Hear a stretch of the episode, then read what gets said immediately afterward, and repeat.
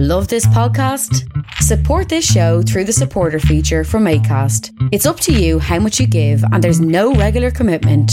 Just hit the link in the show description to support now. Imagine the softest sheets you've ever felt. Now imagine them getting even softer over time. That's what you'll feel with Bowl and Branch's organic cotton sheets. In a recent customer survey, ninety-six percent replied that Bowl and Branch sheets get softer with every wash. Start getting your best night's sleep in these sheets that get softer and softer for years to come. Try their sheets with a thirty night guarantee. Plus, get fifteen percent off your first order at bowl and branch dot com. Code BUTTERY. Exclusions apply. See site for details. Hold up. What was that? Boring. No flavor. That was as bad as those leftovers you ate all week. Keke Palmer here. And it's time to say hello to something fresh and guilt-free. Hello Fresh. Jazz up dinner with pecan-crusted chicken or garlic butter shrimp scampi. Now that's music to my mouth. Hello Fresh. Let's get this dinner party started. Discover all the delicious possibilities at hello fresh dot com.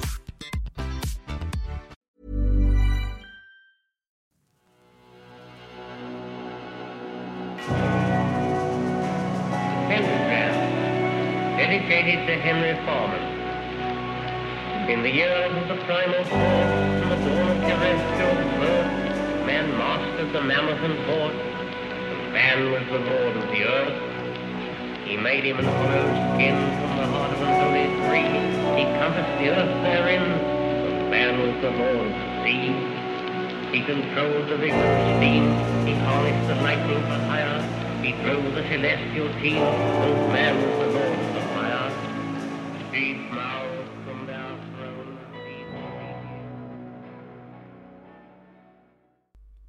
Well, well, well, you made it to the other side. Made it across the rope bridge, the other side of the canyon. Now you're going to scale up that hill and find you've just got another canyon to cross. And I don't know if the rope bridge is going to be, I don't know if it's going to be able to take your weight this year. I guess we're just going to have to wait and see. This is Alan Averill. This is episode thirty-eight, if I am not mistaken. I might be. And this is a new year. New year, different from the previous? Not so far. And this is the, I suppose, the ubiquitous podcast end of year, roundup, start the new year, grind up, whatever you want to call it. In the immortal words of Scooter, fuck twenty twenty. Um, the reality is, the New Year's Day was no different to the day before. We seem to be in the same mire, the same quagmire. So this podcast is going to be, I suppose, a ramble across my different impressions of the year, my takes on the year, my optimism, my pessimism. Yes, I did just say the word optimism in case you just spat out your coffee or whatever it was that you were drinking. I'm going to try and find some. I'm going to try and find some. Um, it is a little difficult. It is a little difficult, but we will try. So this podcast had two openings. I'm going to read you the first one, move through that, and then maybe we'll look at the other one, because my mind is quite conflicted as to where this podcast should go, because I'm just sort of consumed by too many thoughts, too many angles, too many ways of looking at things. My brain is a bit broken, as I assume all of your brains are a little bit on the feverish, on the broken side as well. So, initially, here is what I wrote. I thought I will make a grand gesture, a grand opening with this podcast. And here it is. Let's go with it, and then we'll go with the slightly more mundane opening. Ye cannot make us now less capable, less knowing, less eagerly pursuing of the truth, unless ye first make yourselves that made us so. Less the lovers, less the founders of our true liberty, we can grow ignorant again, brutish, formal, and slavish as ye found us. But you then must first become that which ye cannot be, oppressive, arbitrary, and tyrannous, as they were from whom ye have freed us. Oh, now there's a pretentious opening, right? John Milton, Areopagitica. A quote from the great John Milton on the freedom of speech was how I thought I would open my new podcast for the new year, in grand, with a grand design, with a grand projection, um, and, you know, a little bit of pretense. Um, heavy metal bookworms may recognize his work from the epic Paradise Lost, where we get our healthy sympathy for the devil from, I suppose, throughout the metal scene, running like a, running like a, some form of, some form of overarching narrative that the whole metal scene has to bend its knee to. Sympathy for the devil. That was actually written before the great poet and intellectual became a civil servant under the rule of Oliver Cromwell. A name that isn't quite so popular over here in Ireland, for reasons I won't go into quite yet. Maybe, maybe sometime. Um, in the meantime, just listen to the Reverend Bazaar track of the same name. But it was two hundred seventy-six years ago, on the nineteenth of December, that the Puritans in England cancelled Christmas. Yep. Offended by, well, its indulgent nature, they sought to enforce new, strict laws across the state. Yet the great celebrated attack on censorship that Areopagitica was at the time was recanted soon enough, I suppose we could say, as Milton found it. He found it impossible to reconcile his belief in the freedom of speech with his position at the right hand of policymaking as he joined Cromwell's puritanical government. Maybe this is the lesson, my friends, that even with the best of intentions, we can end up becoming compromised. So that was initially my first dramatic opening to this new podcast. I thought, ah, that'll that'll um, portray me in the most pretentious light possible. And then, you know what? I was sitting on the Lewis, which is like our version of the tram, a sort of electronic tram, not not electronic, uh, a tram system we paid some company in Asia, who knows, countless billions to make twenty, twenty-five years ago, after ripping up the old trams all across Dublin that were there at the end of the nineteenth century and the start of the twentieth century. Um, we tore them up as we found this, um, how shall we say, this manufacturing marvel of the uh, empire, unworthy for Irish feet to walk upon, and we ripped them all up. Well, maybe, maybe not. Either way, I was sitting on the Lewis and two junkies were sitting within earshot, let's say, and they are having a discussion about what's going on, about the situation that we find ourselves in. And one says to the other, you know what I mean? I mean, I don't think the government is, uh, the government isn't telling us the truth, buddy. Do you know what I mean? His mate goes, yeah, yeah, I know. I was thinking the same thing. No, you're not, they're not telling us the truth. The cases, man, the cases. But, I mean, I don't know anybody who's got this, this thing. Do you know what I mean? No, you're right, you're right. I don't know. I, I, can't, I don't think this is going anywhere, man. Don't think this is going anywhere. She, you can't even get a bleeding point. Do you know what I mean? Something like this. Something like this. That's how Dublin people actually sort of sound. Not quite like I do. Not quite like I do. With my perfumed, pompadoured West Brit of an accent. Um, these two salt-of-the-earth fellas were getting to the nub of the issue, and even they were saying to each other, I don't trust what's going on. And I thought to myself, am I on their side? Am I on their side of the tracks? Am I on the same team? Am I on the same team as these guys? Well, if you've been listening to the podcast, you probably would say so. And so where does that... Where does that leave me in my grand opening of Areopagitica, when in fact two junkies on the Lewis seem to get to the heart of the issue pretty quick? Now, I don't know which which path do we choose now? Do we path do we choose the path of the discussion among junkies, or do we choose the path of um, free speech and all those kind of things? Well, let's make the podcast a little bit of both. A little bit of both, because there are so many talking points, there are so many things that I kind of want to talk about that I don't even know where to begin. I mean, first off, fuck you twenty twenty, fuck you. um, from the bottom of my black heart, from the shard of flint in a vacuum that is my heart, um, with every ounce of energy in my body, I'll say fuck you.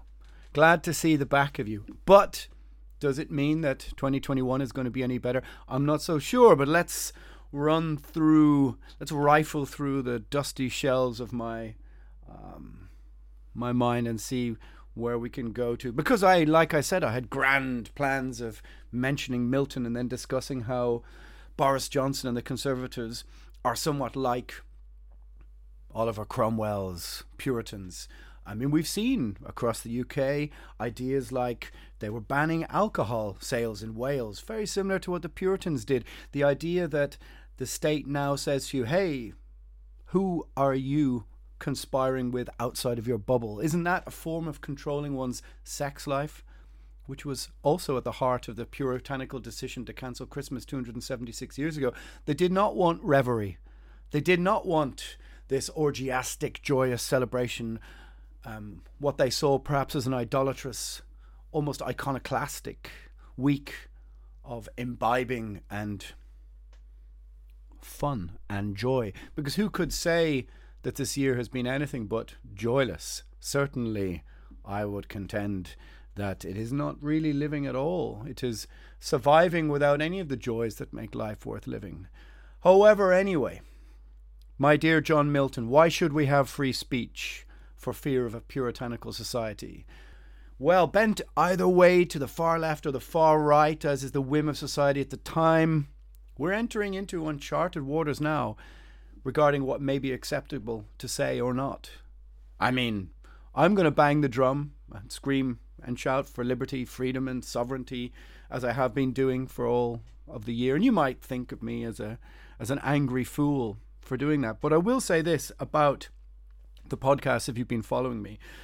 I have tried to hold the line between what I see as, you know, um, the sort of anar- anarchic impulses of the of the far left to, to tear down society, the, you know, um, sort of vindictive and purposeful lies of the far right. Um, neither of us wants to live in, I think, in the world that either of those either sides foresee, but they have the loudhailer.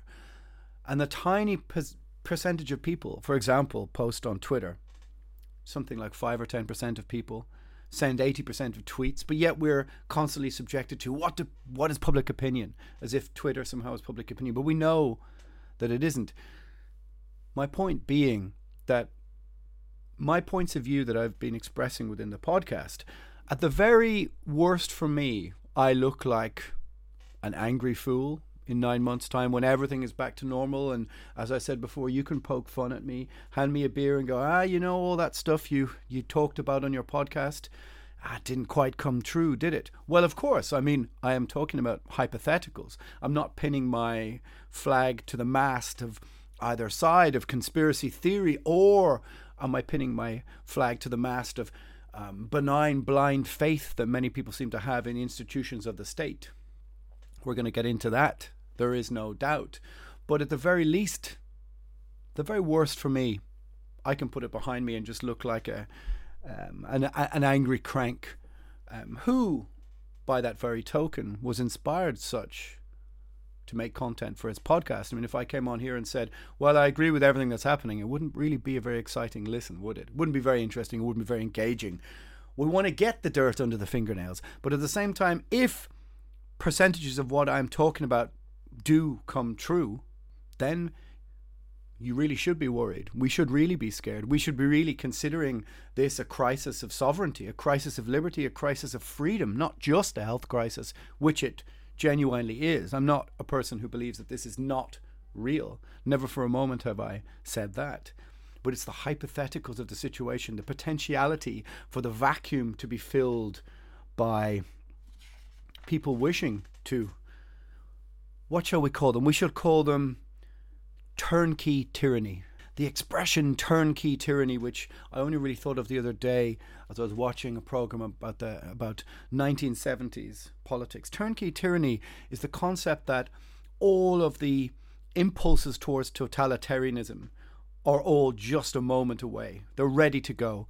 And I think that this crisis has proved that, that we were just the turn of a key away from the door being locked, and that all of the institutions of the state are quite willing to use a crisis to these ends. A crisis is bad for freedom. People want security. They're scared.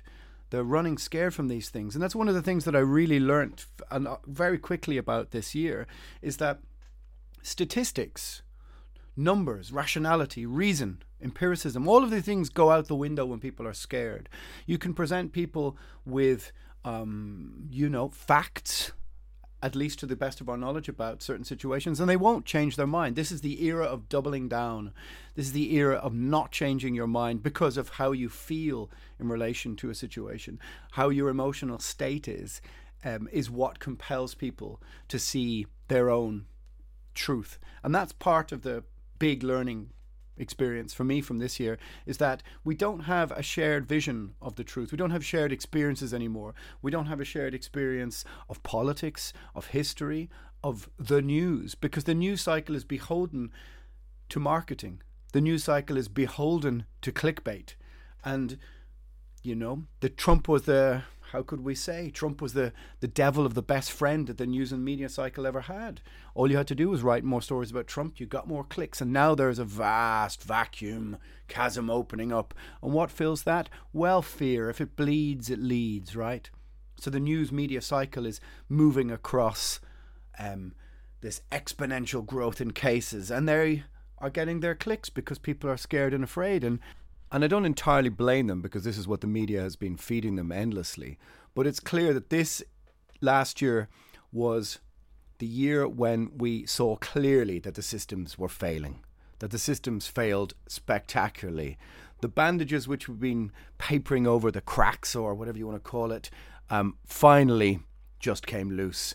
And I've said it before in the podcast that what seemed to be a botched response by a broken system is kind of how we could define twenty twenty. But certainly the belief and faith in the institutions just collapsed. Um, and it collapsed spectacularly. And while things were ticking along fine and the economy was moving, and I suppose we were holding our heads above the water, but this is definitely the year where the systems failed. The systems failed us. I said it before that we can character, characterize twenty twenty as a botched response by a broken system, and never was this more evident in um, the last twelve months, the last nine months. Um, the the papering over the cracks that we'd been doing as a society um, literally gave way at the seams. Um, whether it was people's faith and belief in the institutions or their blind faith in the institutions, either one of those polarized um, social opinions Um, created some form of mass hysteria, mass panic. Like I said, a botched response by a broken system, and very much in twenty twenty were we shown starkly that the system had failed. The system was broken. That's my main takeaway from twenty twenty. That and the uh, end of a ten-year cycle of inculcation by social media, but certainly the system failing spectacularly. And all of these things left us as a society almost begging for order, almost willing a form of authoritarianism to take shape.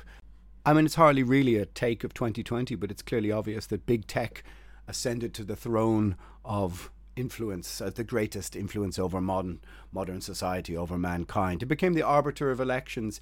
It decided who spoke, who didn't. Thumbs up, thumbs down. It decided the fate of literally everyone. Um, and there isn't really any denying or getting around that. We were corralled into our homes, um, spending way more time in front of the screen, and therefore um, we were at the mercy of big tech. And let's be clear, they they showed no mercy in that regard. Um, they now hold the fate of nations, more powerful than all. And let's be clear also that a weak U S A and a powerful China, a powerful Russia, for those of you who do care about freedom or democracy or any of those things, is um, a dark, dark prospect. For those of you busy waving your black flags and busy waving your hammer and sickles um, in the first world, who maybe have never visited those countries or really seen what happens there or has happened there, um, you might get what you wish for or a variation on it.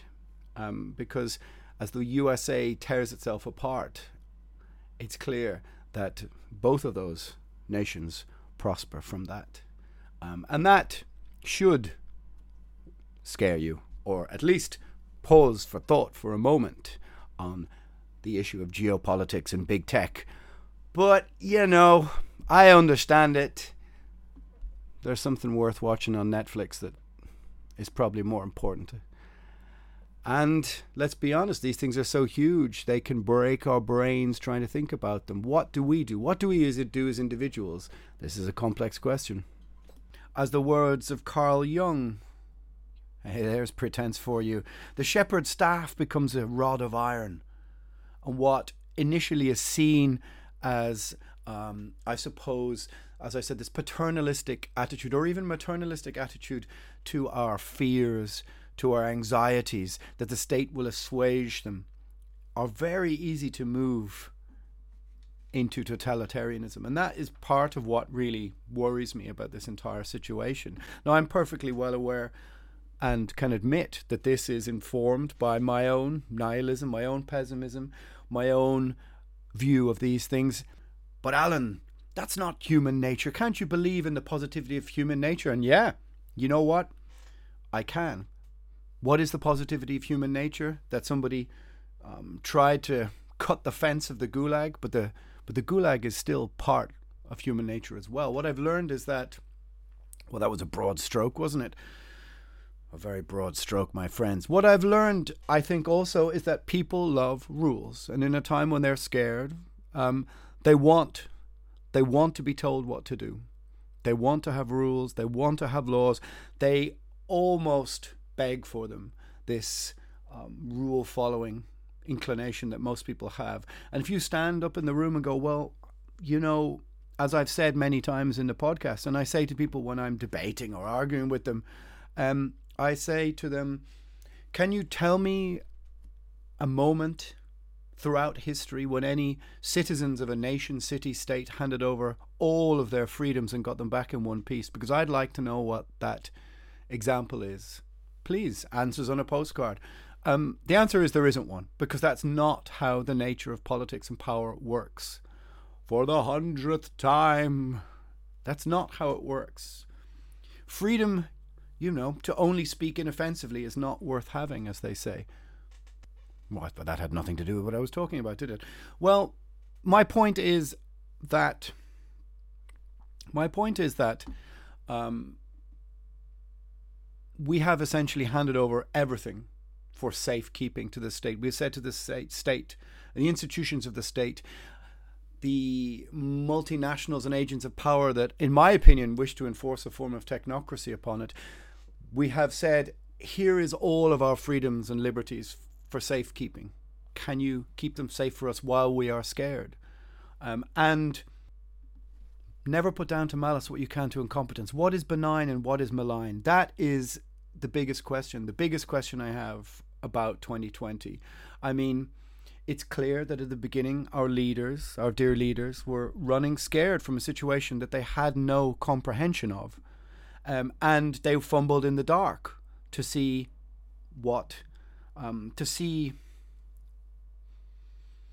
where the light switch was. I don't know. I'm not sure they even found it, because I don't think that we elected them for this job.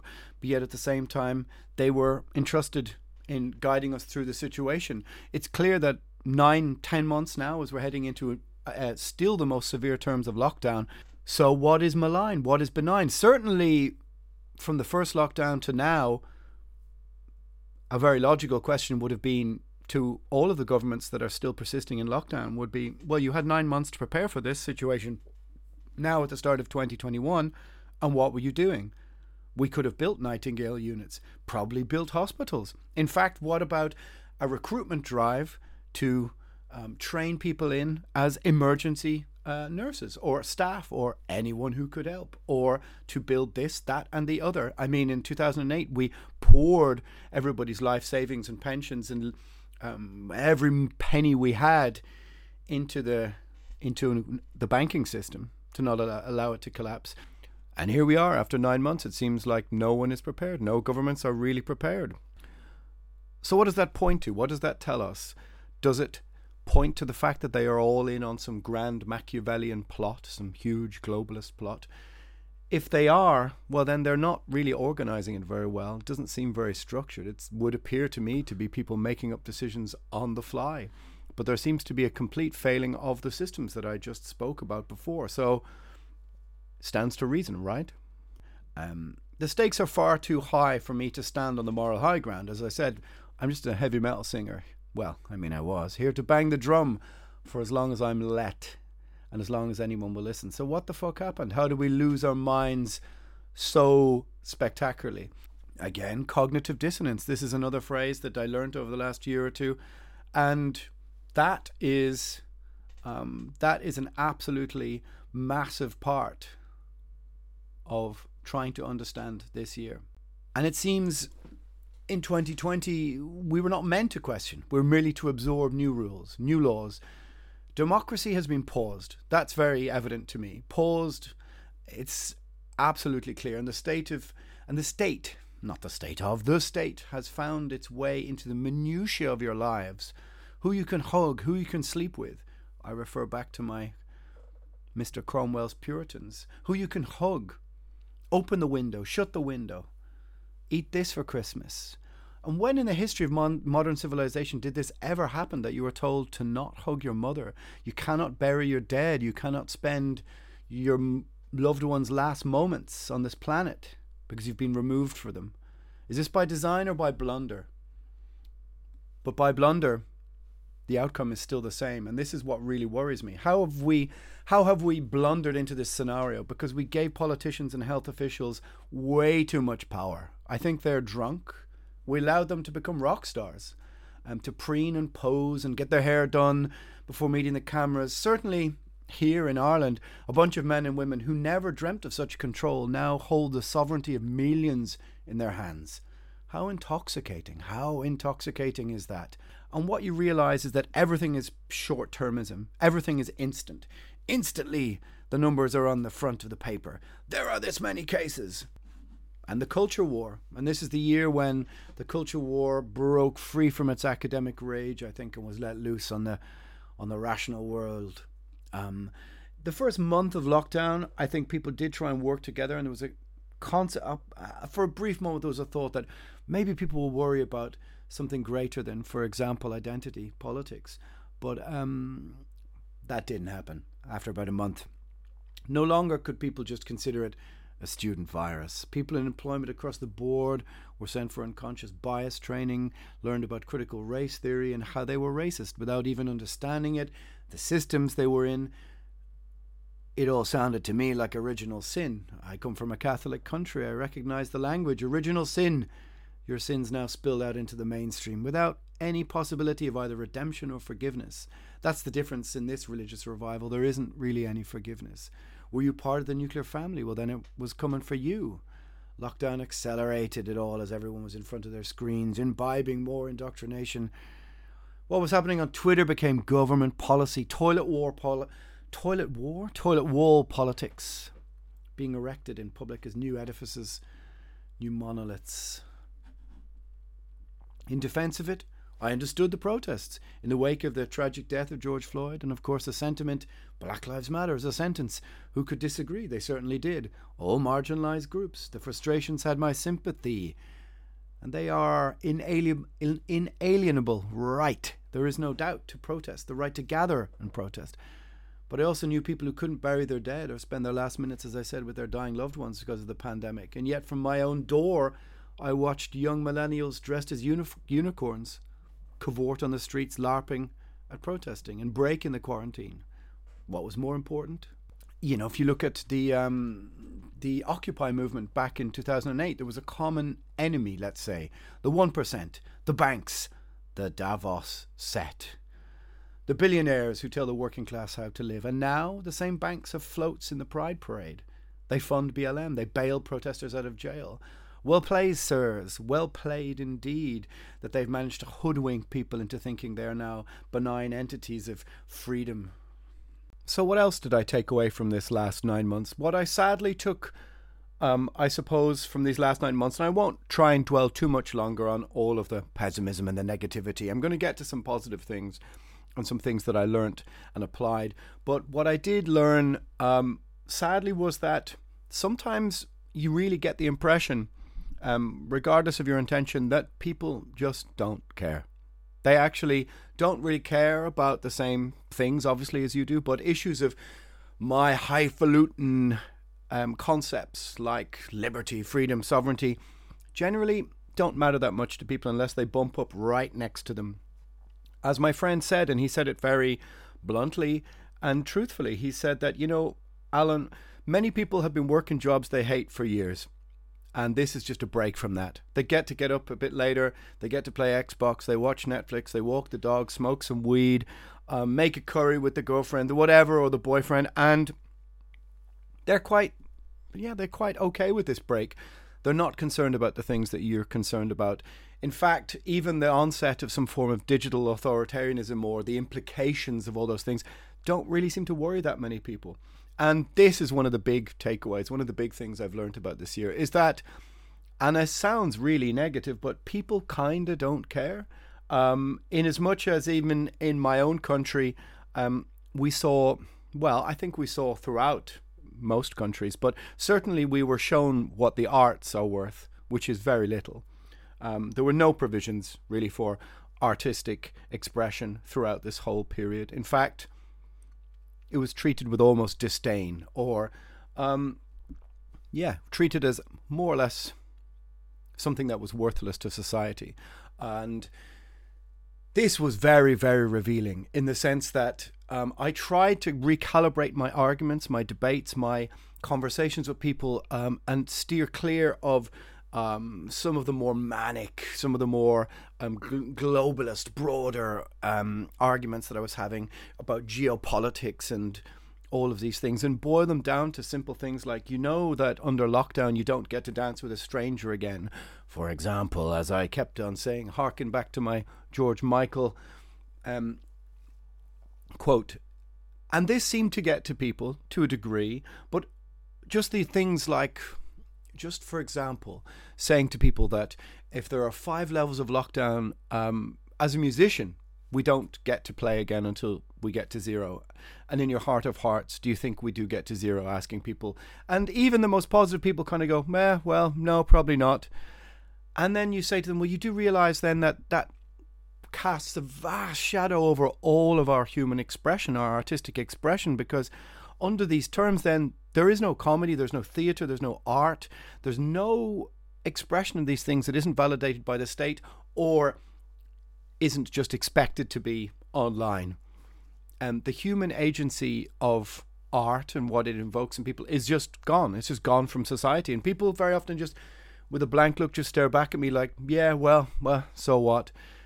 Even things like Irish pub culture, which is what we're known for the world over, um, hangs in the balance because if we all have to stay within our bubbles, yeah, of course, you can have a few pints and sit at the table with the people that you know. But who doesn't um, love the feeling of sitting in that packed Irish pub and the, the buzz of people around and all that kind of stuff? The stuff we took for granted as being part of Irish society could very well disappear. And when you say to people, well, it's all very well that you want to just go and see Bruce Springsteen or whatever and some other whatever sentimental schlock like this, and pay two or three hundred euro, and a, a private testing firm is going to um, validate your or invalidate your ticket purchase, and you're going to have to stay in your square with your mask. Is that okay? That you're going to pay two hundred and fifty euro to just see the boss and enjoy your sentimental bucket of syrup? Um, is that okay? People shrug and go, well, you know, Live Nation are trying to provide a solution, right? Okay, but what about subcultures? What about small gigs? What about one hundred people in a bar? What about all of these things? They can't happen in this spontaneous way. And what's really brought it very, how can we say, it's become very stark to me is that, to the most part, a lot of people, they don't care. They're not motivated by these things. They don't really have an interest in this. I have a terrible feeling that in Ireland that live music would just go the way of the dodo if Um, it was allowed to, that people would just be like, well, yeah, okay, well, these are the new rules. And that was a really dark realization. Um, I, I, I hadn't as I said before, you know, ten, fifteen minutes ago, I don't have the blind faith in institutions, but I did have some faith in the idea that people would resist anti-humanism. But I'm not so sure anymore, and that's maybe speaks to where I am standing in relation to this whole argument. Maybe it speaks to my nihilism, my pessimism. Maybe it speaks to my um, misunderstanding of certain elements of the situation. I'm happy to be proved wrong. But at the same time, deep down, I've got the sense that when you present really simple, straightforward human arguments to people, very often the, what you get back is just an element of, ah, we don't really care about that. And that's how I felt very much about the arts. How this next year ahead leaves musicians, um, I really don't know, because I, I just can't, I can't see how it comes back. Certainly without flying, without the quarantining and returning, without all of these things. I mean, you know, I've, I've said it before in the podcast, but that, um, you know, um, you can't just purchase flights seventy-two hours beforehand going to a festival. Now, I'm hope these are just kinks that iron themselves out and we're allowed to return. But at the same point, by the same token, I do feel quite pessimistic about it. Of course, that's my nature, you say. But, but I've been very much struck by how little people seem to care about these things. Um, and that really worries me. However, I promised that I would make the last uh, section of the podcast maybe something a little bit more positive. Um, well, at least I'm going to try. At least I'm going to try. Um, did I learn anything from the last nine or ten months? Or, you know, I think this is the common trope of most looking back style podcasts, that you consider what you learned. Did you learn anything? Um, well, I think, in truth, the sedentary lifestyle doesn't suit me. I'm a, you know, this sounds very Harry Potterish, but I'm an adventurer by heart, and I like to be moving all the time. I don't like being at home. I don't, I'm not the home bird. So this forced form of um, isolation and almost, um, uh, you know, kind of informal open prison that we're living in um, causes, of course, many um, elements of anger to rise to the surface, anger at the situation, uh, senses, senses of powerlessness, of worthlessness, all these kind of things, because your human agency has been taken with you. So coping with that was a very um, interesting and difficult thing. I think that very much, if we are going to try and cope with this situation, we need to be um, find a way to develop new coping mechanisms, and they can't be just booze, alcohol, um, drugs, um, eating the worst foods just because they're comfort foods. I think we have to try and place a little bit of structural discipline on ourselves, whether it's, um, for me, it was running. I had to go running all the time. Um, of course, the gyms were open, then they were closed, and they were open, then they were closed. Um, you know, with no scientific basis for closing them, of course, but we expect that in this, um, in the non-sense-making um, world that we're living in right now. But they are closed. Football pitches are closed. Um, places for people to gather to try and curate their mental health. And that was very striking as well. The previous to this year, we were constantly told about how Um, about taking care of our mental health. It was this massive issue in society, yet now the media doesn't want to report how many people are killing themselves or self-harming or all of the dark things that are happening under the surface of lockdown. They don't want to report that. Yet a year ago we were told to take care of our mental health, and then the football pitches are closed, the sports pitches, the gyms are closed, the coping mechanisms of people are closed. So what can you do? Create a home gym. I would say I've been trying to do this, trying to do my best Schwarzenegger hotel room impersonation. Um, I don't know if you've ever seen that, but um, his hotel room workout. Um, trying to sort of try and create some form of structure, whether it's through running or the kind of thing. Again, there are solitary tasks which um, are difficult to keep up, because your natural inclination when it's freezing cold outside and the, the rain is teeming down is to go, you know what, I'm going to stay inside and eat something that gives me comfort, um, or drink that bottle of wine. But if we succumb to that, it will only fundamentally make us more depressed. So trying to, you know, turn the tide um, to something a bit more optimistic or positive, at least, maybe not optimism, but positivity, will have to be um, trying to take care of not only our mental health, but our physical health. Um, and through that really has to be exercise, whether you buy a bike and try and go cycling or make yourself have some discipline to go running. That's how I sort of coped with not having an outlet for my testosterone. And I have to admit, sometimes it got pretty difficult. There were moments where I willed someone to cross my path. And those are dark thoughts that you're having, because you're because under the terms of this, you have no outlet for those things. Now, some people are happy with sitting on the couch watching Netflix all the time. Not me. That's not who I am. And most likely not who many of you are. Many of you are either, that you're going to be happy and willing to do that. Some people are. Okay, fine and well. But the whole holistic yoga, sourdough bread making, um, let to know, get to know your inner self thing really left a sour taste in my mouth, because it seemed very disingenuous. It seemed a very middle class techie concern from people who were not struggling. Um, now, how we dealt with that, how we dealt with that form of struggle, that was the that was the process that I um, had to get to grips with. And so on those terms, it was exercise, running, trying to do something to stay fit. Um, because I certainly didn't make any music. As a musician, that may sound very strange, but I found the constant mantra from people that um, this will inspire you. Really? Will it inspire me? Sitting around at home, um, being angry and, um, you know, all that kind of stuff. Is that really going to inspire you to make music?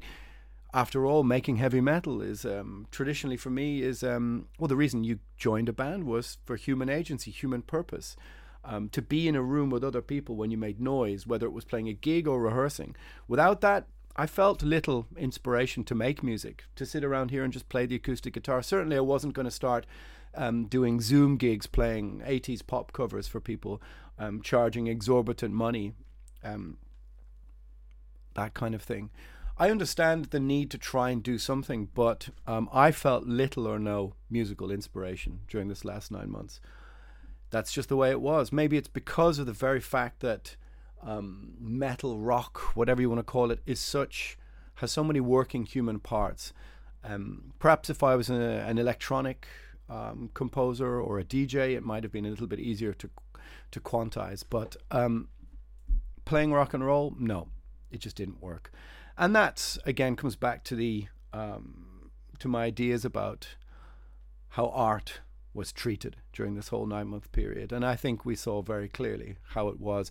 It was given lip service in our budget here, but lip service only on the proviso um, that things would be allowed to open back up. They aren't. So really, what was it worth? They, um, you know, they um, paraded a few um, confused and bewildered-looking Irish musicians and curators of museums and um, live music venues out on T V, asked them a few softball questions. They went, oh, it's great to be getting some money from the state, and back in your box. No one ever questioned um, the purpose or the process of human agency or expression or all those kind of things, um, all the kind of things that we just don't really discuss anymore, or we don't seem to think have any worth anyway. So... Anyway, so the main coping mechanism mechanism I found was trying to um, to stay fit. With all that, I didn't have a musical coping mechanism. What did I listen to during this lockdown period the most? Um, I have to be honest, the most um, the, my most played album of the year was uh, Deicide, Once Upon the Cross. Um, not the first two, which I actually prefer more, but Once Upon the Cross. Something about the absolute brutality of it just really resonated with me in the, with me during this. And interestingly enough, interestingly enough, I listened to literally no rock and roll, no uplifting music, no happy music, no, you know, no Saturday night, friends around, have a shot, do a line. Yes, we're all heading out somewhere.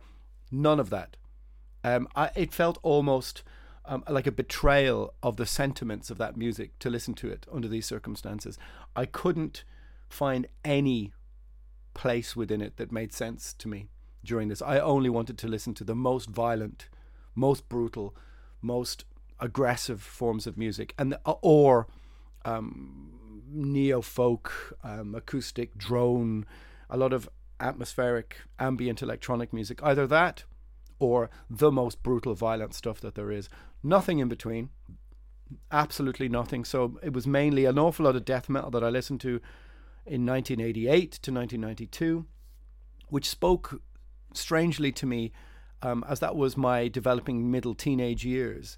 And so what part of this felt the same? Was it being a frustrated sixteen-year-old in nineteen ninety or nineteen ninety-one who who who latched on to Deicide and Morbid Angel because that was the most brutal form of expression that your levels of testosterone could relate to? Um, that felt the same in this period. It felt very, very similar. And so most of the year was spent listening to brutal death metal, um, almost all of it. And it hasn't changed. Um, I've relented a little bit. In the odd time now, I'll put on a little bit of some thing more uplifting or something to give me a little bit more of a light heart. But alas and alack, it was very few things I listened to like that. What was I reading? Again, I found myself, my attention span sh- somewhat shredded. I tried to take it back from the screen, even though you're being drawn to it all the time. But I... Again, very much like my approach to music, I found it very difficult to read things that were light-hearted or to find something that would take my mind off the situation. I tended to read things that were somehow involved in it, um, whether it was Yuval Noah Harari's Homo Deus, trying to finish that. Um, I suppose a sort of, uh, as he says, a brief history of tomorrow, which was sort of understanding our process towards godhood or defeating death. Um, and then, of course, you know, you run into thoughts of, well, if the objective is defeating death for the one percent, they kind of, well, maybe they want to clear the decks before they do that. Hmm, yes, indeed. So um, I was reading a book called by a guy called Marcus de Satoy um, called Things We Do Not Know, about mathematical processes and theories that are um, applicable throughout nature. Um, a book called The Swerve about the Enlightenment and the beginning of the Renaissance. Um, I delved in and out of things. I tried to, during the podcast, I did a few deep dives into a few different people, and I found myself reading, um, uh, for example, stuff about Aleister Crowley again. Um, sitting here in front of me is Diary of a Drug Fiend by Aleister Crowley, um, and then Astral Projection, a book by um, McGregor Mathers. Um And so the deep dives in the podcast inspired me to kind of try and get back into the idea of study, of training the mind. And that was very useful. Um, the podcast itself is is the most positive thing that's come out of the last nine months because it forced me um, to have something to focus on every week, and then realize that it had some worth for people, that people were getting something out of it, whether it was entertainment, whether it was whatever, pity, who knows. Um, but it was something to focus on. It was an um, something for my energy that wasn't compromised, in a sense, by the situation. It wasn't me being forced into one of those horrid um, squares on a screen singing along to some Miley Cyrus cover with four of the musicians I've never met. Um, just in a sort of weird attempt to try and still be relevant. Um, it wasn't that. It was things that always came naturally to me, which was speaking. Um, it attended, it tended to my natural inclination to overthink, overspeak to, I suppose, the little small inner politician in me that had been struggling to rise to the surface. He got, um, he got a little bit of... Um, light and heat and water and could grow a little bit. And so the podcast was one of the most positive things that came out of the whole process. And I, and I think that if everything opened back up tomorrow, I would keep doing it. There's no doubt about it. The idea that there's some sort of upward mobility and growth within something that you've created, I think is very important to this situation. And I've been saying to people, like, another way of coping might be to um, make something, to restore something, maybe buy an old... Um, I know a friend who's been buying old guitar parts off, off eBay, like um, old Fender necks and this, the other, and reconstructing the guitars and then either selling them on or giving them to people, but selling them on for a small profit, and now has this kind of small little cottage industry, which um, by buying all these different parts on eBay... Maybe that can be inspiring. Maybe you need to learn how to bookbind, learn how to do something or other, watercolors, who knows. But something to take our minds off of this situation, but also add another skill to the bow, I think is really, really important. Um, What did it teach me being sedentary, having spent most of my life moving? Well, that was complicated. It taught me that um, perhaps there have been situations over the last couple of years where, because of the nature of um, being the band guy, by that I mean somebody who um, has created this, um, I suppose, this moving castle of a cottage industry around and playing live, about constantly being in a different country.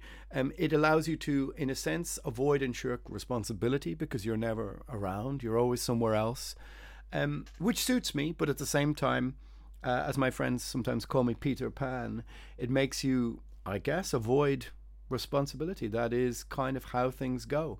And so um, being still for a moment, most definitely, most definitely, made me um, consider some of the actions of the last couple of years, some of the things that you've decided and done, maybe dwell a little bit on your own selfishness, your own narcissism, all of those things.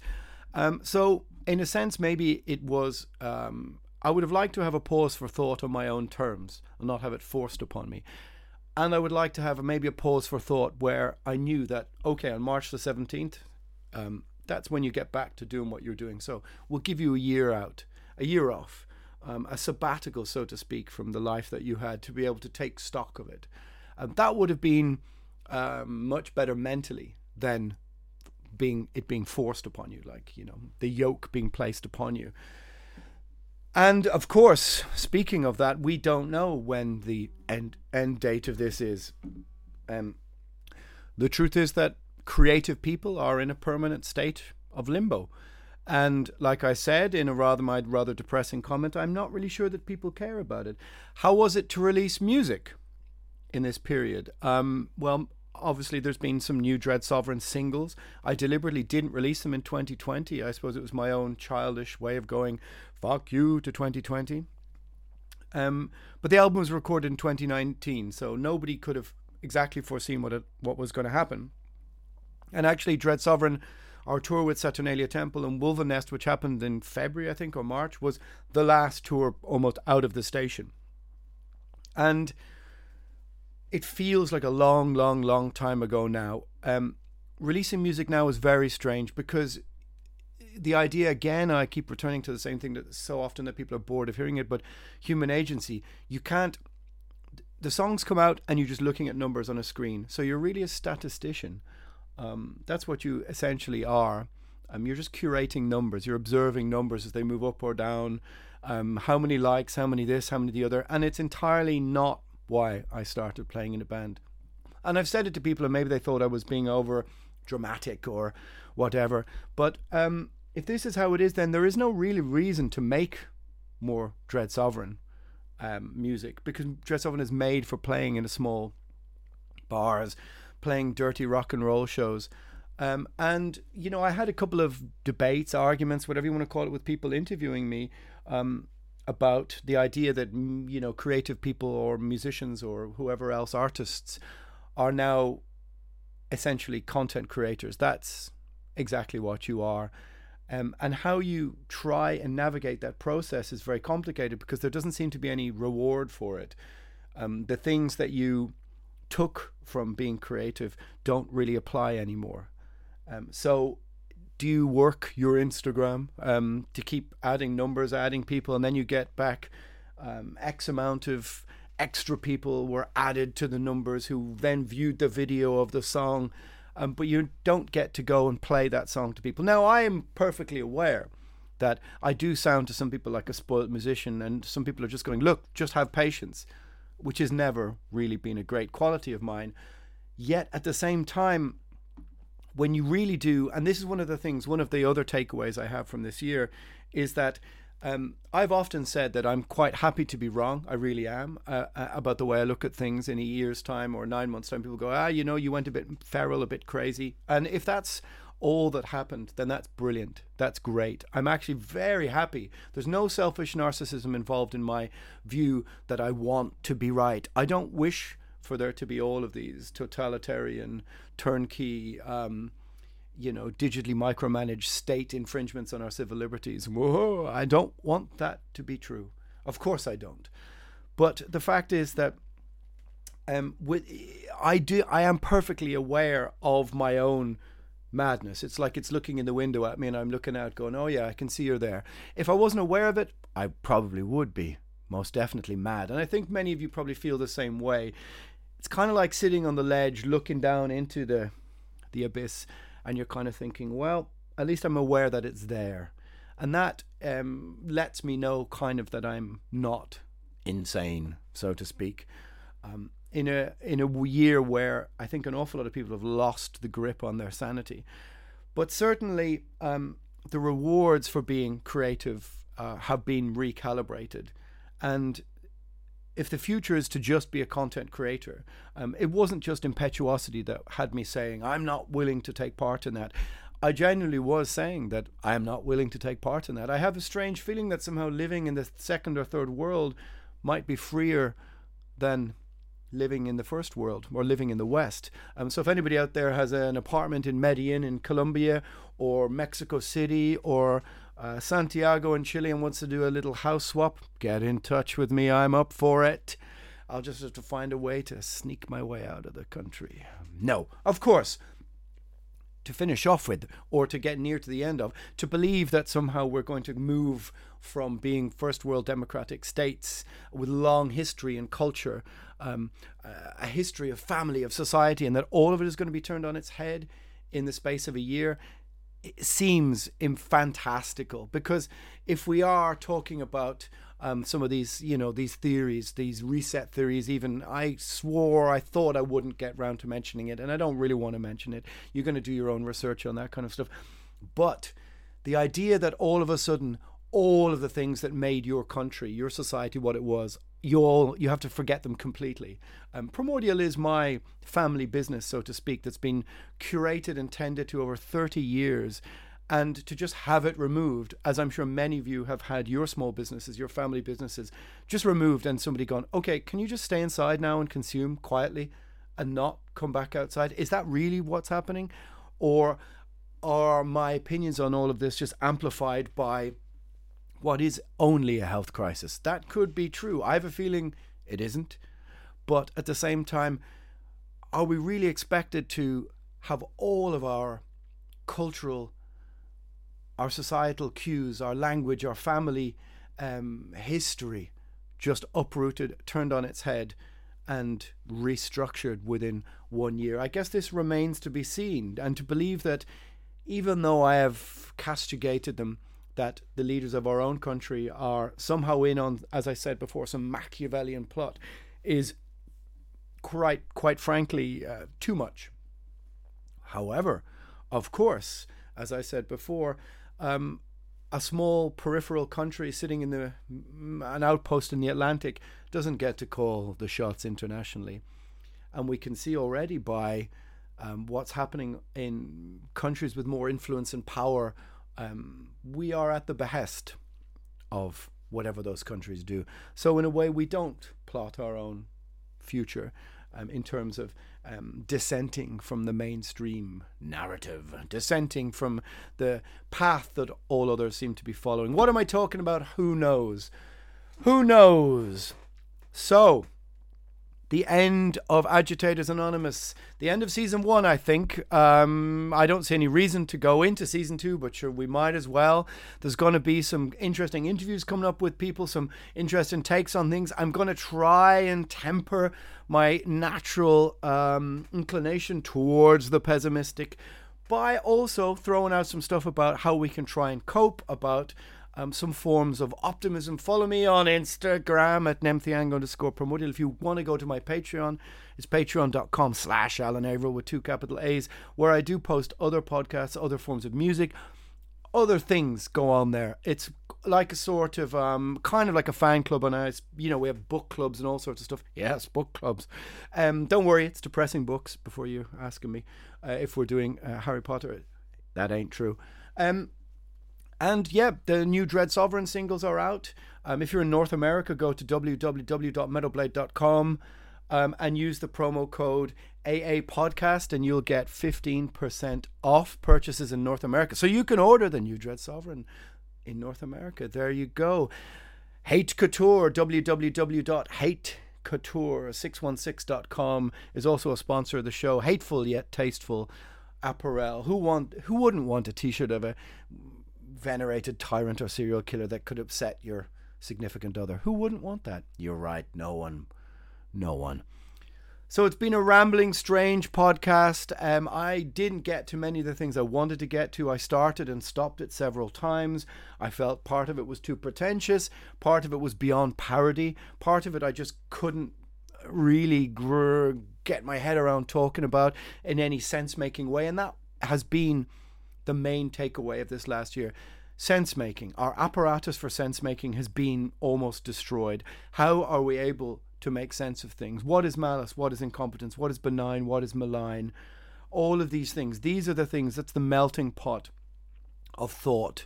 And trying to find your way from one side of that to the other is very difficult, especially when you can see with your own eyes that the systems around around you are failing, have failed, are in cardiac arrest. But at the same time, as I've said before on the podcast, if we don't get back up, they, whoever they are, they win. So stay fit, stay healthy, stay sane.